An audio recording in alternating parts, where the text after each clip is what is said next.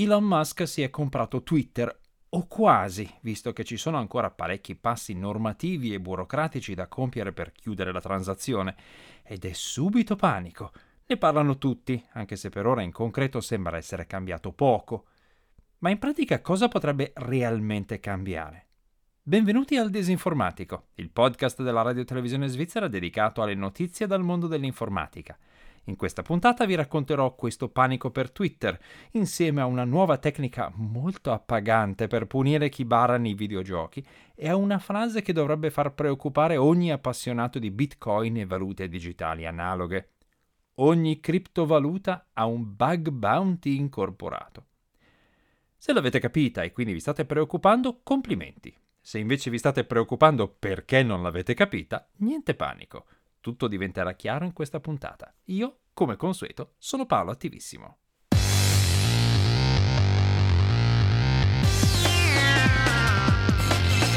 Il disinformatico. Il 14 aprile scorso Elon Musk ha fatto un'offerta formale di acquisto di Twitter Incorporated, la società che gestisce il social network omonimo, per circa 43 miliardi di dollari. La notizia ha generato molto clamore e un diffuso panico all'idea di cosa potrebbe fare Musk, attualmente l'uomo più ricco del mondo, con questa piattaforma di comunicazione. Molti hanno interpretato la notizia come un semplice Musk ha comprato Twitter, ma la cosa non è così semplice.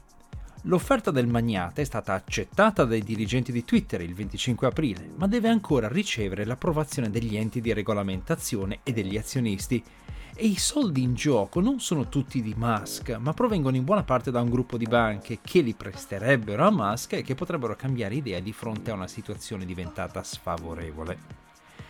Di fatto, quindi, al momento Twitter è ancora in mano ai proprietari di prima e le sue regole non sono cambiate. Quindi perché tutta questa agitazione per un social network tutto sommato piccolo con solo 190 milioni di utenti attivi giornalieri in tutto il mondo contro i 2 miliardi di Facebook? La ragione sta nelle idee controverse di Elon Musk sul tema della libertà di espressione.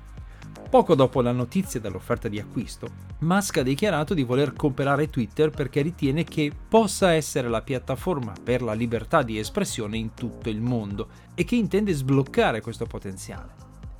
La sua autodichiarata visione assolutista di questa libertà è stata prontamente interpretata come un via libera dagli hater, che rivendicano un presunto diritto di pubblicare su Twitter discorsi di odio contro tutto e tutti sulla base appunto di questo principio di libertà assoluta di espressione. Molti utenti già presi di mira oggi dagli hater sono così preoccupati da questo possibile cambio di gestione da aver già deciso di chiudere Twitter e cancellare i propri account, migrando per esempio ad alternative come Mastodon, che però non risolvono necessariamente il problema. Musk però ha già precisato, naturalmente su Twitter dove ha oltre 90 milioni di follower, che per lui libertà di espressione significa semplicemente ciò che corrisponde alla legge, che però è quello che Twitter già fa, secondo gli esperti. E c'è il problema che le leggi variano da paese a paese. Anche con Elon Musk al timone, in Europa per esempio Twitter sarebbe comunque soggetto come lo è ora, alle normative europee, come la prossima legge sui servizi digitali, il Digital Services Act, e sarebbe soggetto alle normative sulla disinformazione e sulla protezione delle affiliazioni politiche, religiose e degli orientamenti sessuali.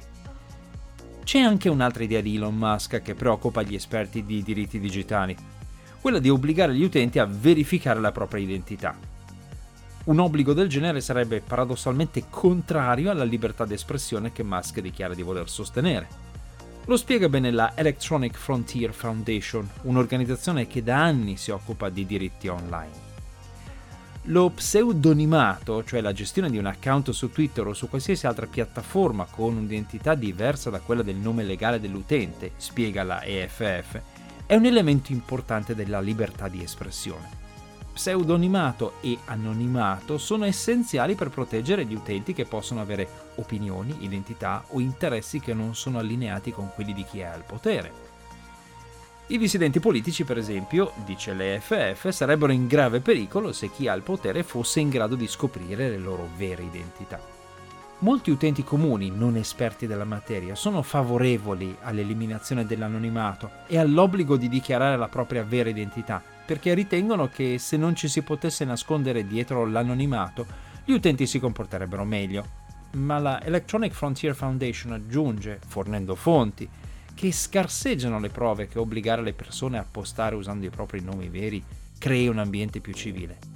Mentre al contrario abbondano le prove che questo obbligo possa avere conseguenze disastrose per alcuni degli utenti più vulnerabili della piattaforma. Insomma, Elon Musk sembra non aver capito bene i termini del problema che ha deciso di affrontare in maniera così drastica e sembra essersi lanciato in un pantano etico e giuridico dal quale sarà difficile uscire e che non si risolve semplicemente buttandogli addosso montagne di soldi. Però alcune idee interessanti le ha messe sul piatto. Per esempio rendere più trasparenti gli algoritmi che rendono più o meno visibili i tweet ai vari utenti e dotare finalmente Twitter di un pulsante di modifica dei tweet, che esiste già in quasi tutte le altre piattaforme social analoghe e sottopone gli utenti di Twitter allo strazio tutto particolare dei refusi e degli errori che non si possono correggere se non eliminando del tutto il tweet sbagliato, facendo però così perdere il filo del discorso a chi legge. Un'altra idea interessante di Musk è quella di adottare la crittografia end-to-end per i messaggi diretti di Twitter, quelli non visibili agli utenti comuni ma scambiati privatamente, si fa per dire, dagli interlocutori. Oggi questi messaggi non sono protetti dalla crittografia, per cui i dipendenti di Twitter possono leggerli e questo accesso è già stato abusato in passato, nota l'Electronic Frontier Foundation. Per ora a parte alcuni hater molto seguiti che si sentono galvanizzati e legittimati a disseminare odio più di prima, non è cambiato nulla su Twitter. E non è il caso di prendere decisioni emotive e fasciarsi la testa prima di rompersela. Conviene semmai restare vigili per vedere cosa farà in concreto la gestione Musk, sempre che vada in porto l'acquisto, e intanto magari studiarsi le procedure per fare un rapido backup dei propri tweet e delle proprie impostazioni di privacy non si sa mai. Oh, oh, what the f***? What the f***? Bro, I think I got killed by invisible player. Brutte notizie per chi bara a Call of Duty, ma buone notizie per chi ci gioca onestamente. Activision, l'azienda che sviluppa i popolarissimi giochi d'azione della serie Call of Duty, ha confermato che è stata introdotta una nuova funzione contro i cheater. Se un giocatore che bara tenta di sparare ad altri giocatori onesti, il personaggio del giocatore onesto diventa invisibile a quello disonesto. In altre parole, il disonesto che prima aveva un vantaggio diventa incapace di difendersi perché letteralmente non vede più e non sente più i propri avversari, ma ne riceve perfettamente i colpi senza poter capire da chi o da dove sono arrivati. Questa funzione, denominata cloaking, è stata annunciata formalmente dall'azienda ad aprile, ma era già stata scoperta a febbraio scorso, con eh, rammaricata sorpresa da alcuni giocatori. Fa parte delle tecniche sempre più creative utilizzate dagli sviluppatori di videogiochi per contrastare la piaga dei cheater, quelli che installano sui propri PC speciali programmi non autorizzati che per esempio migliorano artificialmente la mira. Activision ha segnalato di aver eliminato recentemente ben 54.000 account di giocatori disonesti e questa purga arriva dopo un altro ban di massa di ben 90.000 giocatori. Numeri importanti che però vanno visti anche alla luce del fatto che Call of Duty dichiara 100 milioni di giocatori mensilmente attivi. Il cloaking non è l'unica tecnica utilizzata, c'è anche Damage Shield che impedisce ai cheater di infliggere danni critici agli avversari intanto che il sistema anti-cheater raccoglie informazioni sul giocatore sospettato di barare. Entrambi fanno parte di una tecnologia chiamata Ricochet che cerca di identificare i cheater guardando quali applicazioni tentano di interagire con il gioco. Ma questo approccio di circondare il baro di giocatori e avversari invisibili è decisamente più appagante e divertente per il giocatore onesto. E Activision lo sa, visto che nota nel proprio annuncio che i giocatori onesti possono vedere e riconoscere i cheater colpiti dal cloaking, perché i bari saranno i giocatori che si vedono girare in cerchio gridando chi mi sta sparando? L'azienda sottolinea che i giocatori corretti potranno a quel punto dispensare punizioni nel gioco. In altre parole, il cloaking non solo funziona, ma è anche divertente, perché offre al giocatore che rispetta le regole la soddisfazione di vedere che il baro perde e di poterlo anche punire personalmente. Questa soddisfazione è probabilmente il motivo per cui Activision, una volta individuato un cheater, non lo elimina automaticamente. Il sistema non è perfetto, Ricochet non sempre identifica i cheater e questi cheater a volte si attrezzano con modifiche che consentono comunque il rilevamento automatico dei nemici, ma è sufficiente a scoraggiare tutti, tranne i più cocciuti. State ascoltando il Disinformatico il podcast della radio-televisione svizzera dedicato all'informatica. Ci sono alcune frasi che riescono a riassumere un concetto complesso perfettamente, concisamente e in maniera memorabile. A volte hanno anche un altro effetto. Permettono di valutare le competenze delle persone in base al modo in cui reagiscono quando le sentono per la prima volta. Perché la loro brevità e il loro argomento un po' tecnico le rende criptiche. Bisogna insomma intendersene un po' per capirle. Ma se li si capisce, creano un guizzo di piacere intellettuale tutto speciale. Quello che spesso su internet si rappresenta graficamente con il celebre meme Mind Blown, quello dove qualcuno mette le mani ai lati della propria testa e mima lo scoppio della propria mente causato dalla potenza dell'idea che ha appena ricevuto. Una di queste frasi è ogni criptovaluta ha un proprio bug bounty incorporato. Se avete accanto a voi qualcuno che dice di conoscere bene il mondo delle criptovalute, dai bitcoin agli ether passando per i dogecoin, e gliela sottoponete, guardate attentamente la sua reazione. Se ci pensa su un attimo e poi si lascia andare un aha di profonda e improvvisa comprensione seguita da un'espressione preoccupata o rassegnata, allora quella persona sa il fatto suo sull'argomento. Se reagisce diversamente, forse è il caso di essere un po' cauti nel fidarsi delle sue competenze.